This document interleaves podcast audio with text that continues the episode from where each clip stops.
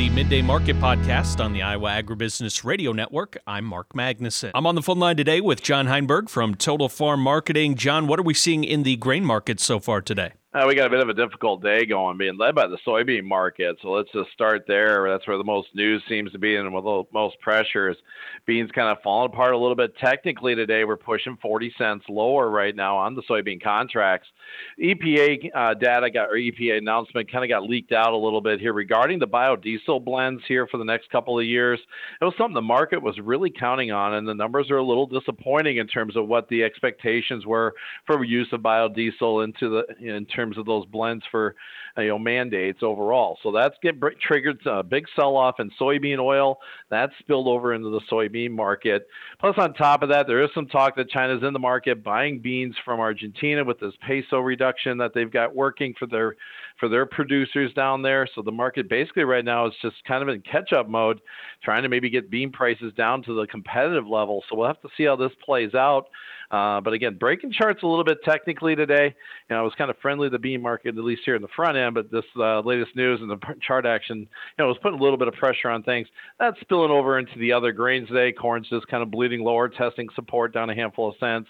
You know, wheat's kind of staying range trade with yesterday softer as well, just because of the way that bean market's leading this market lower. John, we heard some news yesterday from Jerome Powell and uh, talking about rate hikes and interest rates and all of those things. And the U.S. dollar now is at its lowest level in four months. So, what is that doing to the markets? Well, we'll have to kind of watch how that plays out. I mean, it's it's going to have an impact, at least in terms of the ag commodities. I mean, you know, this might move today in beans with a weaker dollar could trigger some of that demand that we're looking for. You know, again, we're breaking through some key support levels in that dollar index, levels we haven't seen here in a solid year plus uh, which again should be friendly overall. You know, but today it's just kind of running into that technical selling pressure.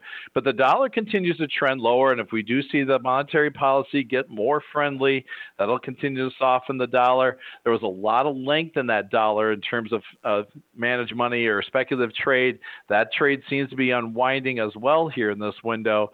So again, all those things are going to hopefully keep that dollar weaker, which should be a supportive me- measure for all the ag commodities, whether it's grain or livestock products.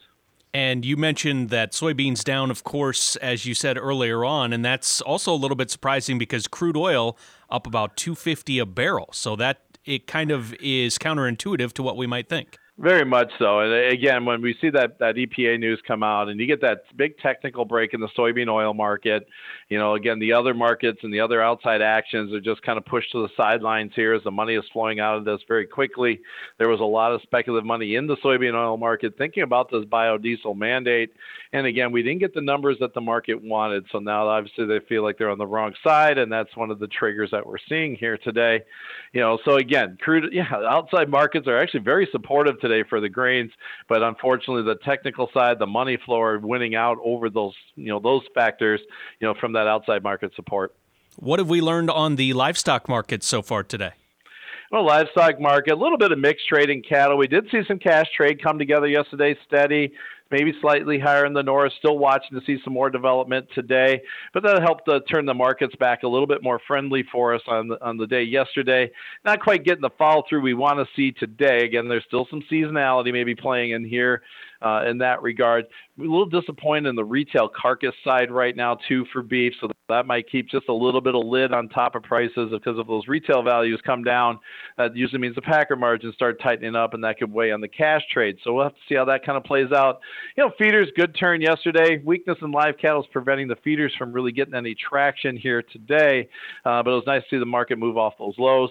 Quickly shifting over into hogs, good day going there, and that might be tied more to the COVID restrictions possibly easing in China, that weaker dollar. We haven't seen China really strongly in the pork market for a while here, so this may be a trigger to get them back in because it sounds like they will need some pork supplies.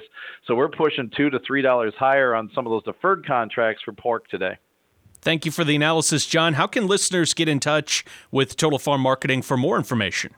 Sure, Mark. Love chat with them anytime. Feel free to give me a call, 800 334 9779. Shoot me an email at johnh at totalfarmmarketing.com. And again, don't forget about our website, totalfarmmarketing.com. A lot of great information for producers out there. That's John Heinberg with Total Farm Marketing. Thanks, John, and have a great day. Sounds good, Mark. You have a great day yourself. That was John Heinberg with Total Farm Marketing. It's time now for a check of the midday numbers. December corn is down eight and a quarter at 653 and three quarters. January soybeans down 41 and three quarters at 1427 and three quarters. January soybean meal down $2.10 at 415.70. Soybean oil for January is down 450 at 67.38. Chicago wheat down nine and a half and 762 even.